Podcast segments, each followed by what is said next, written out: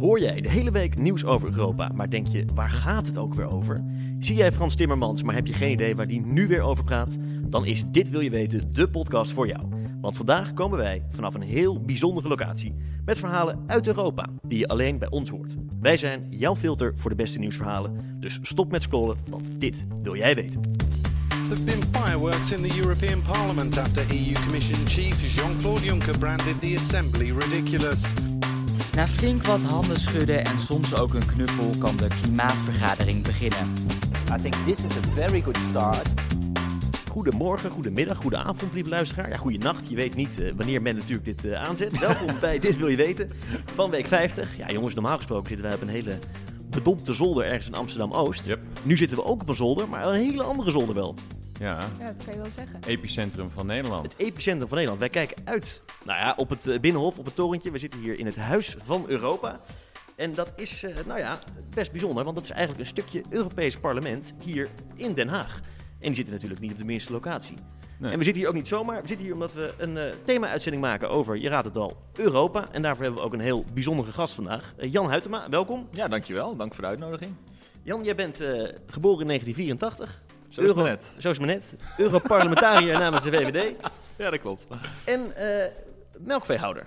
Ja, nou niet meer. Ehm, voordat ik in de politiek eh, eh, ging, was ik inderdaad boer. Ik heb dat nog een tijdje kunnen doen eh, samen met, eh, met mijn werk in, eh, in Brussel. Maar eh, nee, ik heb nu het bedrijf op afstand gezet en eh, ben volledig actief als eh, Europarlementariër in Brussel. Ook niet in je vrije tijd. eh, Ach, eh, natuurlijk. Het, eh, ik, we hebben de keuze gemaakt om het bedrijf niet te verkopen. ja. Het is natuurlijk eh, voor mij ook een ontspanning om daar te zijn. En, eh, ja, het zit in je bloed. Oké. Dus fulltime in eh, Brussel. Nou, daar gaan we zo meteen het nog uitgebreid over hebben, hoe het daar is eh, in Brussel. Eerst gaan we het hebben over de headlines. En meestal, jongens, vraag ik jullie dan naar het nieuws van afgelopen week. Deze week doen we dat net een beetje anders, want we hebben ook gebeld met Bas Eickhout, Europarlementariër, collega van jou, eh, Jan, Ja, mag ik wel zeggen. Zeker. Die momenteel aanwezig is bij de klimaattop in Madrid. En we vroegen hem wat hij daar nou deed en nou ja, hoe het er daaruit ziet. Nou ja, we zijn hier op een eh, klimaatconferentie waarin eh, eigenlijk alle landen die klimaatbeleid eh, hebben beloofd te voeren, zitten ze bij elkaar. Dus er zijn er meer dan 190 landen. Dus eh, nou ja, je kan je voorstellen, dat is een, eh, een hele grote ruimte met heel veel mensen die allemaal bezig zijn. Ah, je, hebt, onderhandelaars die echt het klimaatbeleid het onderhandelen zijn. Dat zijn ambtenaren die in nou ja, kleine zaaltjes bij elkaar zitten. Maar tegelijkertijd wordt er natuurlijk ook heel veel kennis uitgewisseld. Dus er zijn ook gewoon heel veel mensen rondomheen die, eh, die bezig zijn met klimaatactie. Dus het, dat betekent echt duizenden mensen in een grote hangar eigenlijk die rondlopen. En eh, ja, hoe is de sfeer? Ja, een beetje klassiek in de vergaderzalen. Stroef, eh, juridische gevechten over de precieze formuleringen. Maar dat komt vaak heel nauw. Uh, daarbuiten eigenlijk een betere sfeer, omdat er steeds meer actie is. Eigenlijk ook steeds meer eh, bedrijven die, die actie ondernemen. Dus, dus dan heb je het gevoel dat er veel kan gebeuren. Maar ja, binnen die zaaltjes eh, is het eh, stroef. ouderwets. En jij bent daar namens het Europees Parlement, als delegatieleider ook. En het Europees Parlement zit aan tafel en, en praat mee. Ja, nou zijn we niet de, de echte onderhandelaars, want dat zijn echt de, nou ja, de, de ministeries. Dus we hebben, we hebben 28 eh, landen als EU, dus er zitten hier 28 ministeries, ook heel veel ministers van Milieu die hier rondlopen. En dan hebben we nog de Europese Commissie, dus dat zijn de echte onderhandelaars. Maar goed, alles wat hier uiteindelijk uitkomt, zal in een wet worden gegoten. En dan zal het Europees Parlement daar mede eh, haar toes- toes- eh, toestemming aan moeten geven. Dus dat betekent dat wij hier eh, wel meteen elke dag bijgepraat worden door de lidstaten van de EU en door de Europese Commissie, zodat er echt precies gebeurt. En eh, wij kunnen natuurlijk ook nog eens eh, met alle andere onderhandelaars spreken. Dus vandaag hebben wij bijvoorbeeld met de Amerikaanse delegatie gesproken, met de Braziliaanse delegatie. Kijk, Gisteren, gisteren Japan. Ja, ja, ja. Dus dat, dat, dan krijg je echt wel een beetje hun eh, inzet mee. En nou ja, als, als Europarlementariër ga je dan proberen natuurlijk wel een beetje hun inzet ook wat eh, te beïnvloeden. Oké, dus, dus, dus veel praten. eh, en niet meteen met een. en niet meteen dat je zegt van nou, dit, hier hebben we wat aan, maar wel het gevoel dat je hebt van nou, uiteindelijk ehm, is het steentje bij steentje, ben ik er vanaf het begin bij, zeg maar. Ja, dat is het echt. Je moet niet verwachten dat in één keer de wereld anders is. Uh, het, is een, het is ook uiteindelijk Verenigde Naties. Hè. De, dat, dat, dat, het gaat niet altijd ja. super snel. Uh, maar uh, nee, het is wel, je hebt wel het gevoel dat je naar de regels die je hier gewoon gezamenlijk afspreekt, ja, dat dat wel uiteindelijk zal leiden tot een wereld die echt serieus klimaatbeleid kan voeren. En daar doen we het voor. Ja, dat is een mooi doel. En morgen is de laatste dag. Hoe, uh, hoe, staat, hoe staan we daar tegenover? Is het nu al dat je zegt van nou we zijn er of moet er echt nog een enorme schop gegeven worden? Nee, ik denk dat, het, uh, dat we het morgen niet gaan redden. Dus uh, verwacht maar weer dat het toch ook wel de zaterdag in zal gaan. dat is toch nog, toch nog een aantal. En dat zijn dan niet de onderwerpen dat je meteen denkt, nou zeg, dat maakt een verschil. Maar gewoon omdat juridisch, die juridische discussie af te ronden, zal het toch weer meer tijd nodig zijn. Maar, maar we weten eigenlijk ook al dat de echte beloftes voor meer ambitie, ja, dat we die pas volgend jaar gaan krijgen. Dus wat we nu hier vooral in Madrid aan het doen zijn, is zorgen dat we de regels kunnen afronden, zodat dan volgend jaar we volledig kunnen focussen op meer klimaatambitie. En uh, ja, die discussie proberen we natuurlijk ook zoveel mogelijk al uh, aan te, te, te, jagen. Glasgow 2020. En, Glasgow en, 2020 de laag Bas, is het uh, geloof er nog naar Parijs? 2015 was natuurlijk een hoopvol, uh, hoopvolle bijeenkomst. Hoe, hoe is de sfeer nu? Ja, kijk, ja, ja de, Parijs was echt een uniek moment en uh, leek er echt meteen verandering te zijn. We zijn daarna weer een beetje ingezakt. Uh, natuurlijk ook door Amerika die uit Parijs gestapt. Dat heeft toch ook echt wel wat vertraging uh, opgeworpen. En wat meer landen die toch weer wat gingen twijfelen. Bleven wel in Parijs, maar ja, ik kan ook niet zeggen dat ze vooraan stonden met ambitie. Denk aan Brazilië of Australië. Ja. Um, dus dus dat, dat heeft zeker tot, tot uh, mindere sferen geleid. We hebben nu wel een gevoel dat er weer wat, wat, wat swing in komt. Dat er wel weer uh, wat gebeurt. En bijvoorbeeld in Europa, nu met die Green Deal, hebben we wel het gevoel dat nu, nu vanuit Europa wat serieus positievere signalen kunnen geven. En laten we hopen dat we dan volgend jaar ook bijvoorbeeld in China en India kunnen meekrijgen. En dan kunnen we van Glasgow wel weer tenminste hopen dat dat weer een beetje de, de Parijs-sfeer terug weet te brengen. Want die, die waren we wel even kwijt. Ja, nee, dat, uh, nou, dat hoop ik ook. Uh, Bart, ik weet niet of jij nog, nu nog dingen hebt, dus ik denk, die moeten we in de podcast uh, hebben. Nee, nee, niet per se. Nee. Dus volgens mij zijn we persoonlijke, heb je nog, nog dingen die je wil weten? Nou ja, ik ben wel benieuwd, Bas. Als je nu bijna aan het einde van de week ga jij het einde van de, uh, de kop, hoe ga je die vieren? Nou, meestal is het echt dat je uh, dat het zo lang doorgaat dat je bijvoorbeeld van vrijdag op zaterdag amper slaapt. En als er dan eindelijk ja. een deal is, dan moet je ook weer snel vertrekken. Want ik moet uh, volgende week in Straatsburg moeten we gaan, ja, gaat het Europees Parlement gewoon weer plenair verder. Dus bijna altijd na zo'n top is het uh, heel snel in slaap vallen eigenlijk. en dan uh, piepen de bandjes ja. naar huis. Nou ja, dat, ja, dat, klinkt, dat, dat, klinkt niet heel sexy, maar het is uiteindelijk probeer zo snel mogelijk weer wat slaap in te halen. Want uh, ja, je weet dat je maandag weer uh, aan de bak moet. Jan, we hoorden net Bas Eickhout, uh, GroenLinks-Europarlementariër. Goede collega van je? Ja, het is zoals we in het Fries zeggen, een hele beste vent. Ik kan het heel goed met hem vinden. Ah ja, dat is precies, dat is mooi. En jij bent hier, jij bent niet in Madrid. Hoe zit dat? Nee, nou ja, elke uh, politieke fractie, of groepen noemen we dat in het Europese parlement. Hè. Uh, voor ons is dat Renew. Uh, wij zitten samen met alle andere VVD's van alle lidstaten in de Renew Group. Mm -hmm. En daar zijn een paar afgevaardigden naar, naar Madrid gegaan. Bas Eickhout doet dat namens de, de Europese Groenen. En zo is dat verdeeld. ik vind het ook onzin als we daar met z'n allen zitten. Maar het is goed dat we een paar mensen hebben die dat namens het Europees parlement en de politieke groepen volgen daar. Ja, en, en het duurt nu al een tijdje. Het duurt sinds, even kijken, vorige week maandag is ja. het aangevangen. Mm -hmm. Hoe is de voortgang, denk jij? Ja, ja dat is natuurlijk uh, altijd lastig, omdat uh, dan noemen ze de endgame. Hè. Het is altijd op het laatste moment uh, waarbij de belangrijke zaken besloten worden. Ja. het is hetzelfde ook als wel wat wij hebben met wetgeving in het Europese parlement. Ja, die worden gewoon be bewaard tot het laatst. Dus het is altijd afwachten. En zo zijn alle eigenlijk klimaattoppen gegaan. Dus de dat klap men, moet eigenlijk nog komen. Ja, dat men denkt van nou het wordt niets en dan op een gegeven moment wordt het toch wel iets. En zo is eigenlijk ook het Parijsakkoord ontstaan, nu alweer bijna vijf jaar geleden. Oké, dus en, en dit is een beetje een uitwerking van het Parijsakkoord, de- deze top. Hij zit, valt een beetje tussenin. Ja, en wat belangrijk is, eh, want daar gaan we het zo denk ik over hebben, over de Green Deal. Eigenlijk wat eh, Frans Timmermans nu aankondigt, eh, dat de Europese Unie laat zien ambitieus te zijn. En ook hoopt natuurlijk straks, ja, dat, of dat nu al mee te kunnen gaan nemen in Madrid.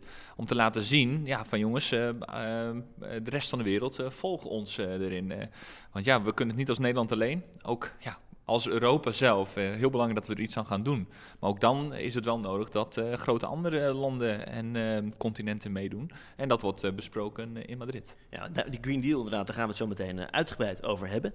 Maar nu was het dus eigenlijk een, een top zonder dat er, toen hij begon, dat er echt een beetje een, een leider was. Of moet ik dat anders zien?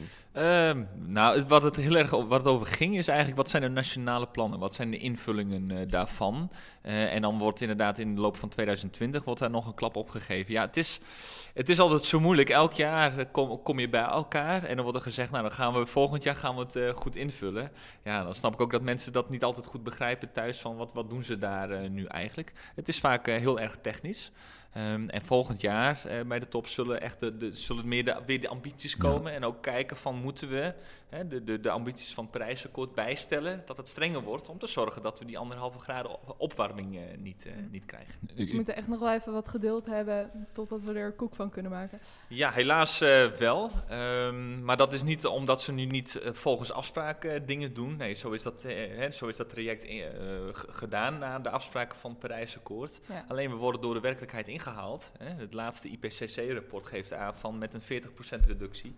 In 2030 eh, ja, komen we er niet, dus we moeten meer doen. Nou, en de, de Europese Unie is nu de eerste die, eh, ja, die daar gehoor aan geeft. En nu met een ambitie komt van 50 of misschien 55 procent. Ja. Ja, en misschien klimaat, of, en het liefst, en dan hè, met klimaatneutraal in 2050. Ja, en waarom zit de Europese Unie daar eigenlijk? Want we hebben natuurlijk de nationale overheden, die zitten er ook. En, en de EU. Welk, welk belang behartigen zij? Nou ja, je hebt natuurlijk, eh, als het gaat over klimaat, milieu, ja, dan heb je bijna geen nationale wetgeving meer. Dat is allemaal Europees. Eh, ook handel. Ja, dat, eh, een, een, een individuele lidstaat kan geen handelsakkoord meer afsluiten met bijvoorbeeld een Amerika of China. Dat zijn allemaal Europese zaken. Dus Ja.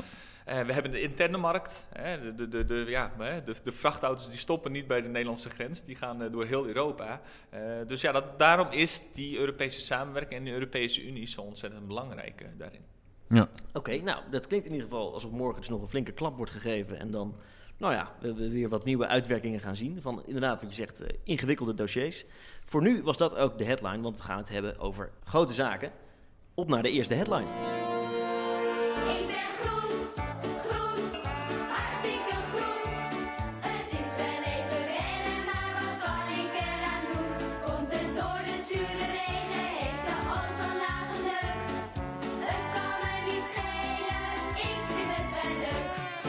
Ik ben groen, groen, hartstikke groen. Anna, Klopt dat, Freek? Ben jij groen? eh, ik doe mijn best. ja. Nou, je bent niet de enige eh, die zijn best doet. Want eh, ja, niet alleen in Madrid wordt er druk overlegd over, over het klimaat. Ook Brussel staat niet stil. Daar is gisteren de Green Deal gepresenteerd. En dat is een heel aangrijpend, ambitieus beleidsplan. En dat moet ervoor zorgen dat Europa in 2050 helemaal klimaatneutraal is. Inderdaad, ambitie. eh, een Europees plan. Dus dan is het, Jan, jouw plan, zou je zeggen. Nou, inderdaad. Wij moeten daar. Het is eerst het plan van de Europese Commissie. Dus dat kun je eigenlijk best vergelijken met eh, de regering van de Europese Unie. En die regering is net nieuw. De regering eh, Ursula von der Leyen, of Commissie Ursula von der Leyen. En die hebben eigenlijk een soort regeerakkoord gepresenteerd. Waarin ze zeggen: Nou, wij willen een groen eh regeerakkoord hebben. Wij willen een Green Deal. Dus dat presenteren ze. En dan is het aan het Europese parlement en straks ook aan de milieuministers om dat eh, goed te keuren. Dus dit is eigenlijk, ja, het, de, de, de, hoe zeg je dat, de inleiding beschieting, het plan die straks nog door ons goedgekeurd moet gaan worden. Maar dan zou je denken dat dat eh, samenviel met, dat, met die klimaattop. Ja, dat vond ik wel heel interessant. Dat dat tegelijkertijd aan het gebeuren was en los van elkaar. Eh, dus je hebt in Madrid waar alle wereldleiders en de staatshoofden ook van Europese landen aan het vergaderen zijn en hopelijk tot afspraken komen. En ondertussen gebeurt dat ook in Brussel. Het is ook een klein beetje toevallig dat dat op dezelfde weken valt. De Ook een Europe- klein beetje onhandig zou ik toch denken. Nou ja, maar daarom, ik, ik probeer ook, wil ook wel graag uitleggen hoe dat kan. Eh, dat is een beetje lullig om het zo maar te zeggen. Ze wilden graag in 1 november al beginnen. Dus de nieuwe Europese Commissie wilde in 1 november al beginnen en dan een week later die Green Deal al presenteren. Waar het niet dat sommige eurocommissarissen niet goed bevonden werden door mijn Hmm. collega's in het Europees Parlement. Het heeft één maand vertraging gehad Ja, om nieuwe eurocommissarissen te zoeken. Eh, bijvoorbeeld uit Roemenië en Hongarije. En die zijn er nu. Ja, 1 december zijn ze begonnen. Een week later, hup, Green Deal. En dat valt precies samen met de klimaatconferentie in Madrid. Ja, dus oké, dat is een beetje een foutje. Die week, dat is best weinig om zo'n omvangrijk klimaatplan te, te- samen te stellen, toch? Zou je denken? Zeker, maar je moet ook niet denken dat het in één week eh, hè, en dat het wat broddelwerk is eh, waarmee ze daar gekomen zijn. nee, ze zijn er natuurlijk al eh, maanden, maanden mee bezig. Frans Timmermans was hiervoor ook al eurocommissaris en die heeft ja, eigenlijk zijn tijd daarin ook gebruikt om met dit te gaan komen. Ehm weten jullie misschien, hè, Diederik Samson, eh, jullie allemaal wel bekend, oud eh, PvdA-leider, die is zijn kabinetchef en is eh, gigantisch hard voort- op voortvarend mee aan het werk gegaan om met deze Green Deal te komen. Dus nee, er zit al veel meer werk en tijd is daar aan vooraf gegaan. Nou, dan las ik ook ergens dat iemand zei... ja, ze hebben gewoon alle ideeën van de afgelopen jaren op een stapel gegooid... en er een nietje doorheen geslagen. Mhm. Maar dat is dus niet zo. Het is echt een, een omvangrijk, veelomvattend... Kijk, Uniek. waar het vooral om gaat, men moet nu niet denken dat de Green Deal, dat dat het is. Hè. Dit is een voorbode van de wetgevingen die straks allemaal weer vernieuwd moeten gaan worden of de nieuwe wetgevingen gaan komen. En dat gaat gewoon tijd kosten. Eh, waar dit om gaat is dat we een stip op de horizon zetten en zeggen dit is ons ambitieniveau. Wij willen klimaatneutraal zijn in 2050. De Europese Commissie zegt daar kunnen jullie ons op afrekenen. Maar straks de invulling, dat moet nog gaan komen. En dat wordt heel spannend. En eh, ja, dat moet gaan blijken van, nou, sommige dingen halen we wel, sommige dingen halen we misschien niet. En dan moeten Ja. we ergens anders weer wat meer doen. Want de Green Deal is dus een, een voorstel van de Europese Commissie. Die kunnen wetsvoorstellen maken. Ja. En vervolgens moet de ministerraad moet die nog gaan goedkeuren. En het Europees Parlement. En het Europees dus ik Parlement, moet hem ook, uiteraard. Ik moet hem straks ook eh, goedkeuren. Ja, En wij komen eigenlijk als, eh, apart van elkaar komen wij met een positie. Dus dat zijn de milieuministers die Mhm. komen met een positie. Dus die kunnen ook die wet- wetsvoorstellen helemaal herschrijven. En wij doen hetzelfde. ja, En die twee moeten er samen uitkomen. ja. En wat me opviel aan die deal is dat er enorm veel uiteenlopende dingen in voorkomen. Ja. Het, zijn alle, het gaat over van alles en nog wat. Allemaal veranderingen eh, die het milieu ten goede moeten komen. Ehm, dat worden dus ook allemaal aparte wetsvoorstellen. Ja. Dus het is niet zo, de Green Deal wordt geaccepteerd of niet en Nee. that's it. Maar er kan ook een tussenweg komen of de helft wordt geaccepteerd. Of hoe, hoe moet ik dat zien? Dat kan in theorie, maar dat is wel ge- nu geprobeerd. Normaal gezien had je inderdaad steeds losse wetgevingen die kwamen. Als een nieuwe Europese Commissie kwam, dan kwam er druppel, druppelde de nieuwe wetgeving in. Daar zat niet Mhm. echt een cohesie in. Nu hebben ze echt geprobeerd te doen met een Green Deal. Van jongens, alles heeft wel raakvlakken. Hè? Mhm. Dus we moeten zorgen dat alle sectoren in de Europese Unie en eigenlijk daarbuiten meedoen. Dus dat is ook de luchtvaart, scheepvaart, landbouw. Heel belangrijk is ook dat steden mee gaan doen. Hè, 72% van de Europese bevolking woont in steden. Alles moet meedoen. Hè. Het is niet de verantwoordelijkheid van één land of één bepaalde sector. Nee, iedereen moet Nee, nee. Dus vandaar dat al die wetgevingen ook ja, eh, herzien moeten gaan worden en gekeken wordt van, nou, jongens, eh, gaan we dat doen? Hè, draagt dat bij aan het ambitieniveau om klimaatneutraal te zijn in 2050? Maar jij zegt eh, inderdaad ook landbouw. Ik zag eh, Frans Timmermans, die kondigt het aan als van boerderij naar bord. Als Ja. een plan voor de landbouw. Dacht jij niet, oh jee, hoe ga ik dit nou weer uitleggen? Nee, juist niet. Het is wel heel grappig in die zin dat wij in het vorige mandaat eh, al bezig waren met een nieuw eh, landbouwbeleid. En ik juist het landbouwbeleid eh, heel erg wil, veel meer wilde moderniseren. En dat we ook als een boer inderdaad ambitie heeft om op duurzaamheid meer te gaan doen, dat hij daar ook meer betaald voor krijgt. Of uit de markt, of uit het Europese begroting. En ja, Nederland is daar gewoon heel erg goed in. En het staat gisteren of vandaag stond ook weer in de krant dat 73% van de jonge boeren heel graag met duurzaamheid iets wil doen. Maar ja, het is soms heel moeilijk voor hen om te investeren in groen als ze in de rode cijfers staan. Dus ik vind dat we daar als overheid bij moeten gaan helpen. Want die ambitie is er zeker ook bij hen. Dus jij zegt Green Deal, aan zich, goed idee. Prima. Ja, en ehm, gisteren heb ik eh, een, een, een, eh, best een plen- plenair debat. Ik heb aangegeven, jongens, eh, ontzettend goed. Ik denk dat heel veel mensen ook snappen dat we er iets aan moeten doen. Iedereen ziet die extreme weersomstandigheden. Ook in Nederland hebben we al twee jaar op rij grote droogtes gehad. Dus we moeten er wat aan doen. Alleen we moeten wel mensen ook respecteren dat er bepaalde zorgen en uitdagingen zijn. En we moeten ze helpen. Ehm, en als we dat niet doen, als we dat draagvlak verliezen, als we te veel door de strot duwen, om het zo maar te zeggen, hè, als te veel in een idealisme blijft, ja, dan verlies je draagvlak en dan ga je het niet lukken. Je hebt die mensen en bedrijven nodig om dit te gaan halen. Maar dat helpen, dat kost geld. Dat kost geld. Hoeveel Maar- geld, Anna? Nou, heel veel geld. Het is het 100 miljard euro in ieder geval. Willen ze- wil, of dat staat in ieder geval ook in de Green Deal. Er is een potje vrijgemaakt, een fonds, om landen eh, die het hardst worden geraakt door deze plannen te helpen om eh, deze klimaatmaatregelen door te kunnen voeren, toch? Ja, nee, dus ze, ze, ze, ze zitten erover na te denken om te zeggen, hè, Oost-Europese landen die dreigen nu van ja, we willen alleen meedoen als daar geld voor betaald wordt, want we hebben een grote kolenindustrie, dus dat Mhm. er smeergeld eh, besteed wordt. Kijk, het is natuurlijk ook slim van hun, ehm, want dat is wel ook belangrijk. Er is straks een Europese top waar men gaat eh, nadenken over wat is de begroting van de Europese Unie voor de komende zeven jaar. Ja. Ja, dit komt voor die landen natuurlijk gigantisch goed uit om te zeggen, ja, wij willen meer geld uit de Europese Unie, Mhm. want wij zitten met de klimaatopgave. Dan moet je ook niet altijd naïef in zijn, ook soms wel eens wat hard van, ja jongens, jullie krijgen al best wel veel, eh, cohesiegelden, structuurfondsen, gebruik dat eerst. En voor misschien andere dingen kun je ook een lening krijgen, want ja, als jullie gaan investeren op groen, ja, dan komen ook nieuwe banen bij, je wordt competitiever, noem het allemaal maar op. Dus zomaar een blanco cheque geven, ik ben daar wat, eh, ja, wat minder, minder naïef. Ja, ik vind het wel interessant, want ik, eh, we hebben een paar eh, Oost-Europese en misschien ook een beetje Zuid-Europese buurlanden waar het met de democratie misschien niet helemaal de goede kant op gaat. En dan vraag, zit ik altijd mijn vraagtekens bij, oké, wat hebben die dan bij de Europese Unie te zoeken? Heb je het gevoel dat die dus ook zo'n Green New Deal misschien misbruiken om eh, eh, wat meer geld naar hun kant eh, Nee, te dat, dat schuiven? probeer ik eigenlijk. Jij zegt het in een paar woorden. Ik had er twee zinnen voor nodig. Nee, je zegt het inderdaad, daar moet je wel voor oppassen. Ja. Kijk, je moet het allemaal met een stukje gezond boerenverstand bekijken. Van inderdaad, als er in een, bepaalde zorgen en uitdagingen zijn, zijn we bereid om te helpen. Maar we zijn natuurlijk gekke Henkie niet. Mhm. Het moet niet misbruikt worden om ja, de Europese Unie als cow te gaan gebruiken. En hebben die landen wat aan aan de Europese Unie? Oh ja, ontzettend. Want anders waren ze er al lang, was Viktor Ja. Orban al lang uit de Europese Unie gegaan. Maar omdat zij de interne markt, ze hebben een flore- floriserende economie, hebben ontzettend veel aan de Europese Unie. Die gaan niet zo snel eh, daaruit. En dat is ook belangrijk, dat ik ook echt wel verwacht dat zij met die Green Deal meegaan. Maar goed, dat fonds moet ook voorkomen dat die landen tegen gaan stemmen tegen de Green Deal, toch? Dat, nou ja, dat, dat, tuurlijk. Hè, dat, dus, maar ga daar op een realistische en pragmatische manier mee om. Er zit een deel in wat, wat inderdaad Bart ook zegt van ja, misschien misbruiken ze het. Daar moeten we Mhm. niet naïef in zijn.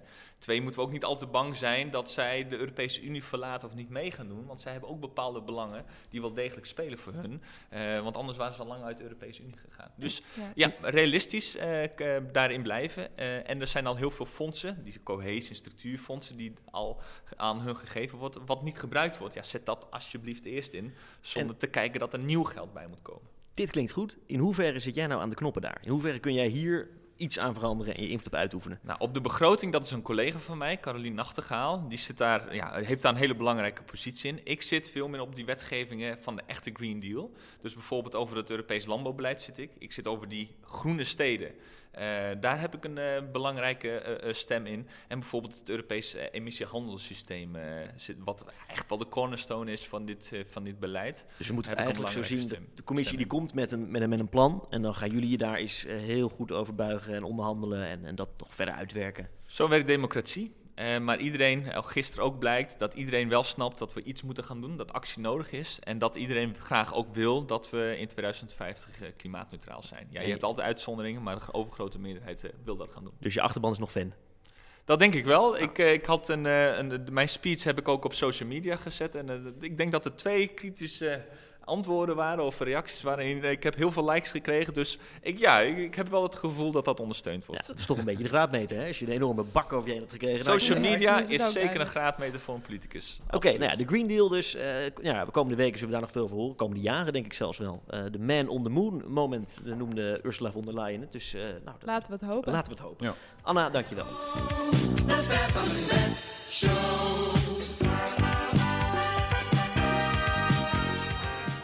Dan gaan we, voor we naar het, volgende onderwerp gaan, naar de Ver van je bedshow. Ja, Jan, dat is dus dat we even wat nieuws pakken uit een plekje in de wereld. Vorige week eh, waren we op Antarctica. Toen hebben we aan een groot rad gedraaid. En deze week kwamen we uit in San Marino. Waarbij ik dacht, is San Marino een land? Nou ja, San Marino is een land. Eh, het is het kleinste landje van Europa. 30.000 inwoners, geen staatsschuld, een overschot op de begroting. Het laagste percentage werkloosheid. Moet voor jou als VVD'er toch klinken als een, als een droomland. Ja, nee, zeker. Dat, eh, dat Die klinkt moeten goed. We, moeten we bij de EU hebben. Zo Die moeten erbij hebben. Die zitten er inderdaad niet bij. Beetje ingeklemd door Italië. En het nieuws van San Marino, dat kon eigenlijk maar één ding zijn afgelopen week. Eh, het is voetbalnieuws. Eh, zij deden, deden ook mee met de EK-kwalificatie.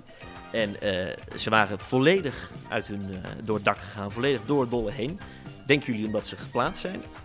Dus, nee, dan ben je meestal Zou blij. denken. Zou je denken? Nee, ze hebben voor het eerst in zes jaar een thuisdoelpunt gescoord. Ja, Nou ja, Filippo Berardi was het. Die wist de San Marinezen naar de 1-3 te schoppen. Nou, het stadion ontplofte, ging uit zijn dak.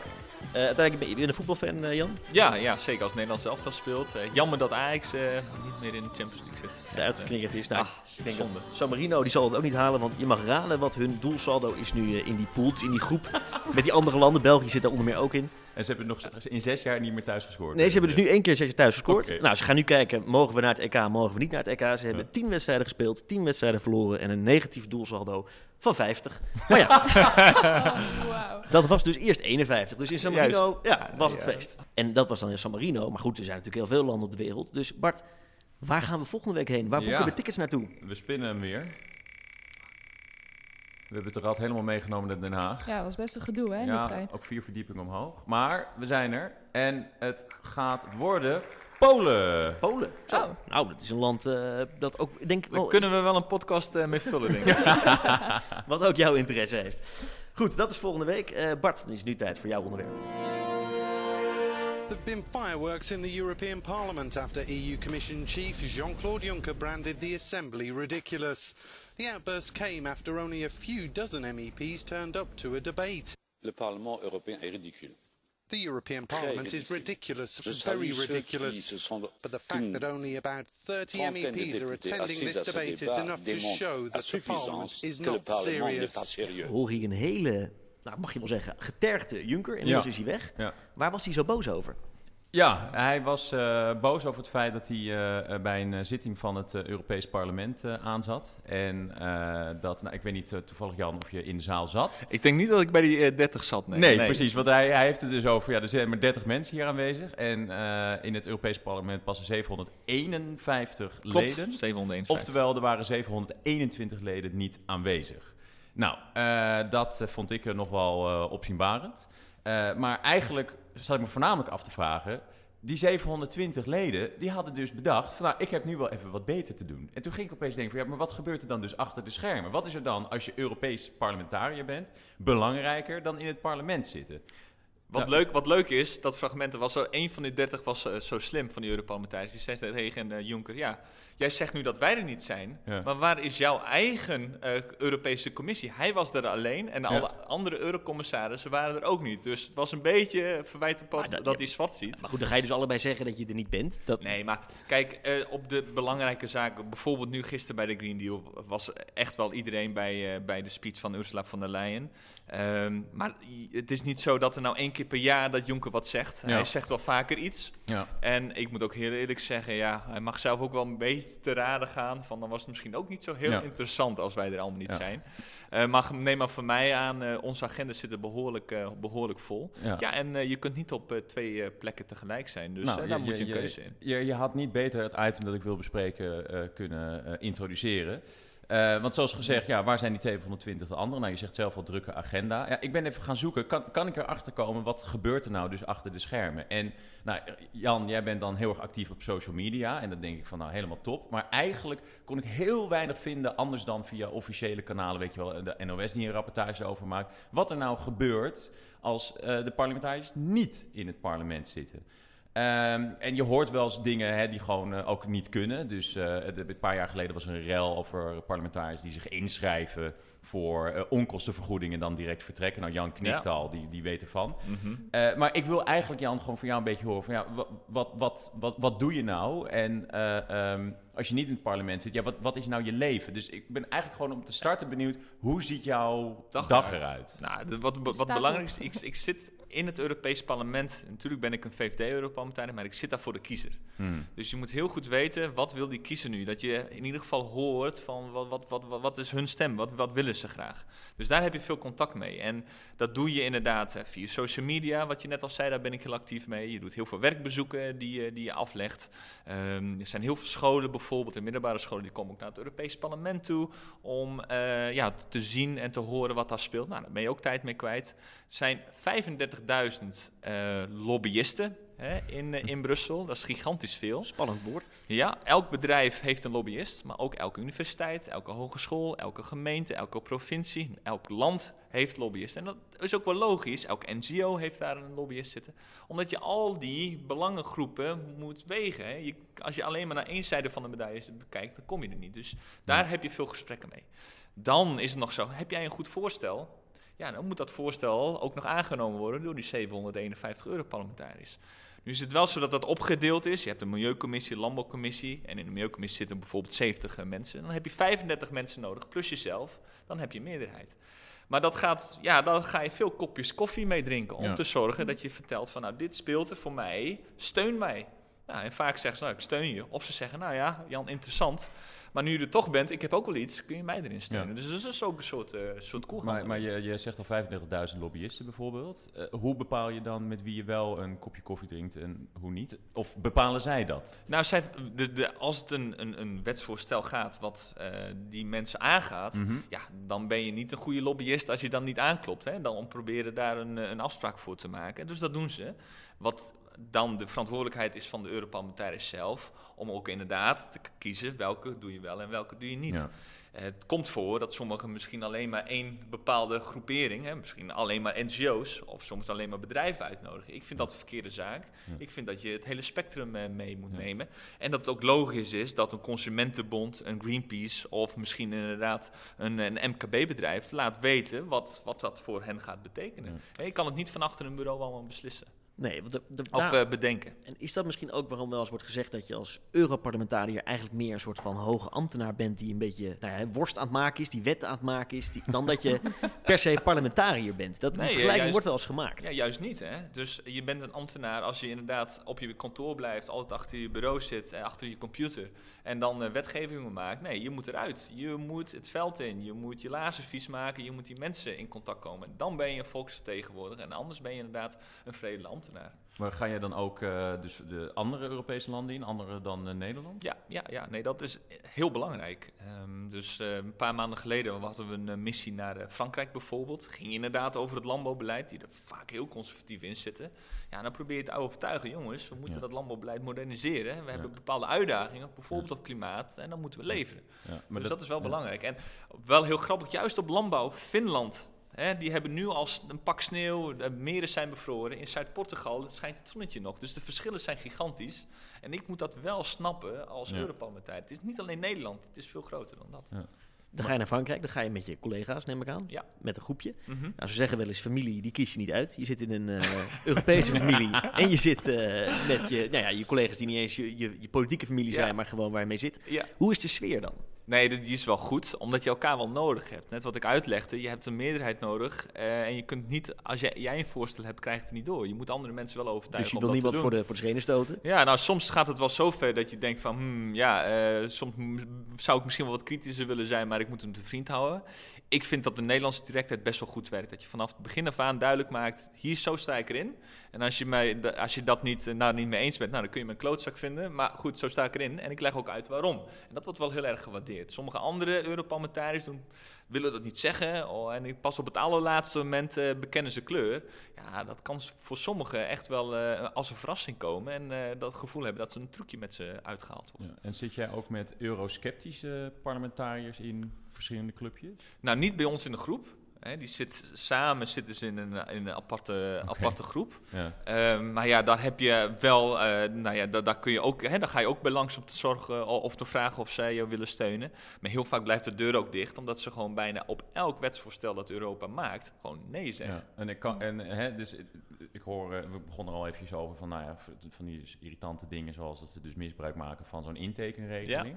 Maar is, ik ben benieuwd, ik kan me voorstellen dat bijvoorbeeld de eurosceptische partijen misschien dat doen, maar is dat eh, wijd verspreid? Hoe, Ja, hoe zitten was- de parlementariërs erin? Zijn er, eh, want jij zegt een heel, eigenlijk heel nobel streven. Is dat algemeen? Of? Joh, waar de mensen zijn, daar, daar, daar proberen mensen soms onder de regels uit te komen. Ja. Eh, Je zult altijd fraude hebben in deze wereld. En dat maakt niet uit wat voor politieke kleur het is. Juist politieke kleuren waarvan je het Ja, misschien ja. niet gelijk van zou verwachten. De, de, de, de, de, oude, de, de SP-groep of zelfs GroenLinks, eh, Europese Groenen hebben dat gedaan. Hè. Die staan op volle beeld. Dus daar kun je geen pijl op trekken. Nee, nee. Maar dus- Spreek, spreken jullie daar elkaar op aan? Wij wel, hè, dus eh, binnen, de, binnen de, de, de, de, de, Renew-fractie hebben we daar inderdaad eh, een gesprek over van hoe we Ja. dat gaan doen. En soms is het ook wel lastig hoor, dat je, nou ja, er zijn heel wat regeltjes en dingetjes. Ja, je, je, je moet gewoon echt niet eh, de schijn tegen hebben dat je daar misbruik van maakt. En Ja. ja. ja, daar moet gewoon goed over gesproken worden. Dat is heel belangrijk. En ik vroeg me af, is er ook een jongere club binnen de Europese parlement? En daar Je zou je hebt- dan wel in zitten, neem ik Je hebt Ja. een, Mag ik hopen, ja. Mag je erbij? Je hebt een EU40, EU40. Dat Oké. zijn eigenlijk de Europarlementariërs onder de 40. En die komen inderdaad wel bij elkaar. En ja, ja het leuke is, eh, ik vind het ook wel belangrijk, omdat, en ik zeg ook altijd, ik ben niet helemaal objectief. Ja, kies ook wel jonge Europarlementariërs uit Ja. als je straks gaat stemmen. Want wij maken de toekomst. En eh, ja, wij maken straks ook die toekomst nog mee. Hè? Je hebt er weinig aan als iemand die in het Europees parlement zit en volgend jaar met pensioen gaat. Wel wetgeving maakt, maar ja, die toekomst niet En met dat clubje ga je dan, ga je dan karten of zo? Of wat, eh, wat doe je dan? Ja, ik probeer me even een voorstelling van te maken. Nou, kijk, eh, wat natuurlijk wel zo is, bij, hè, dat, je, dat je inderdaad wel eens een, een, een, een, nou, een receptie of zo organiseert. Maar meestal is het heel inhoudelijk. Dat je een, eh, een thema bij de kop pakt en eh, daarover probeert eh, na te denken. Ja. En vooral ook op innovatie. Hè. Innovaties zijn dingen waar, hè, bijvoorbeeld big data, eh, 5G, dat zijn allemaal zaken waar we mee bezig zijn. Dus over tien jaar, Jan, dan zien we jou nog in het eh, Europees Parlement. Of in ieder geval met een geloof in Europa. Oh, dat, zijn- dat, dat, dat, dat, zijn, dat zijn twee verschillende vragen, inderdaad. Maar nee, ik, ik, zal, ik geloof in, de, in Europa. Ik denk dat eh, eh, het wel. eh, kijk ook naar de, naar de Brexit, inderdaad. Eh, Groot-Brittannië die tot vol vertrouwen dat zij alleen eh, wel op kunnen boksen tegen Amerika, China en andere continenten. Nou, eh, ze komen met de kou- koude kermis thuis. En eh, ik eh, denk niet meer dat ik dan in het Europees Parlement zit over tien jaar. Terug in uh, Makkinga. Wie weet of uh, een andere uitdaging. Andere uitdaging. In ieder geval, nou, Bart, dankjewel uh, voor deze sfeerimpressie. Het is best gezellig zo in het Europees Parlement. Ja, uiteindelijk nou, wel. Ja, zelfs een jongere club. Kom een keer langs, zou ik zeggen. Ja, ja, graag. Nou, graag. Uitnodiging Koffie staat klaar. De koffie staat klaar. Oké jongens, dan gaan we nog even kijken naar het nieuws van de toekomst. Wat denk je, denken jullie dat het nieuws wordt dat komende week uh, nou, de headlines gaat domineren? Jan, ja, ik begin bij jou. Nou, de, de, de, de, er zal al heel veel uh, gesproken worden over het analyseren van de uitslag van uh, Groot-Brittannië. En ik denk dat ja, het spannend wordt of wat, wat de beroerde protesten gaan zijn voor volgende week. Ja, die zijn nog niet klaar, hè, die protesten? Nou, de, de, de, de volgende week uh, denk ik dat uh, gesproken wordt in de Eerste Kamer over het spoed, uh, de spoedwet voor stikstof. Nee, ja, dat is wel een van de grootste zaken waar Nederland nu mee bezig is. Ik hoorde dat de boeren voornemens zijn om de voedselvoorziening te frustreren. Ja, en, maar ook weer bezig zijn om de voedselvoorziening te bevorderen door inderdaad gratis voedsel uit te delen. Ik denk dat dat ja. verstandig is ja. om de sympathiekaart te spelen hierin. Oké, okay, dus geen supermarkten bezetten, distributiecentra? Ik denk niet dat het zover nee. gaat komen om dat uh, allemaal te gaan doen. Ik denk dat we, het belangrijk is dat je draagvlak houdt uh, in, uh, in Nederland. en dat doe je denk ik op nou, de manier die ik ja. zei. Dat is altijd goed. Ja, ik ben heel benieuwd wat er morgen gaat gebeuren. Of voor de luisteraar vandaag, of wanneer u me ook luistert. Maar de boeren die komen naar Amsterdam. om dus gratis voedsel uit te delen. Mm -hmm. En eh, nou ja, ik ben heel benieuwd of dat allemaal gaat passen met al die tractoren. en zo. 25 eh, tractoren maximaal en Ja, op de en- Dam, Ja, dat- op de Dam. Ja. En een totaal verbod op alcohol, eh, las ik. Heeft, Ja. het geme- heeft de gemeente uitgevaardigd. nog wel even zien of ze zich daaraan houden. Of ze zich daaraan houden, ja. En drugs, geen En drugs. Geen drugs, nee, alles niet. Gewoon Steeds dingen uitdelen. En jij Bart, wat is jouw nieuws voor komende week? Ja, eh, god, het is wel als het daarom gaat uiteinden met de boeren. Want op eh, 17 december, dus dat is dinsdag, eh, komt eh, de, de eh, stikstofnoodwet of spoedwet in de Eerste Kamer in stemming. Alleen minister Schouten die moet nog eventjes voor elkaar krijgen dat er genoeg senatoren zijn om het te steunen. Eh, maar laten we hopen dat we eh, met kerst eh, gewoon volop weer kunnen vreten. eh, en eh, niet last hebben van stikstof. En dat het allemaal één aardappel wordt per persoon. En Jan, als we jouw uh, vingerspitsengevoel, jouw politieke analyse, wat denk je? Ja, wat denk die spoedwet of die Ja? doorkomt, dat verwacht ik wel. Ja. Nou, dus dan zouden we gewoon met kerst. Wat wordt het? met Kerst? Dat, jeetje, de vraag. ik leef, Ah ja, ik leef, aardappel? Je zou zeggen, hè, we hebben het over de Green Deal, we spreken over 2050, maar in, mijn privéleven denk ik niet verder dan de volgende dag. De volgende dag. Oké, Jan, onwijs bedankt dat je hier eh, bent. Ja, graag gedaan. Op deze dag in Den Haag. Ga je dan straks terug naar Friesland of blijf je even hier? Eh, nee, ik heb hier nog een afspraak en eh, in, in de buurt van Utrecht nog. Oké, en dan naar huis. En dan naar huis. Ja, en dan, nou ja, dan, Zien we wat de dag morgen. dan is het weer voorbereiden voor volgende week. Dan moeten we naar Straatsburg en eh, ja, dan mag ik nog een politieke boodschap zeggen. Dat moeten we zo snel mogelijk afschaffen. Dat heen en weer gereisd van Brussel Straatsburg. Ja, nee, dat, ben je niet de enige geloof ik die dat vindt? Dat, nou, ja, nee, niet. Eh, maar Frankrijk die is een dappere... hè, dat- die Altijd houdt dapper Fransen. Het houdt ook nooit op die Ja. Fransen. Jan? We hebben geen Franse luisteraars, dus dat scheelt. Dat scheelt, nee precies. alles zeggen. Jan, dankjewel. Bart, Anna, jullie ook bedankt. Nou ja, vanaf deze prachtige locatie zeg ik ook eh, dankjewel aan de lieve luisteraar. En tot volgende week. Volgende week vrijdag zijn we weer met een nieuwe podcast podcastmandje.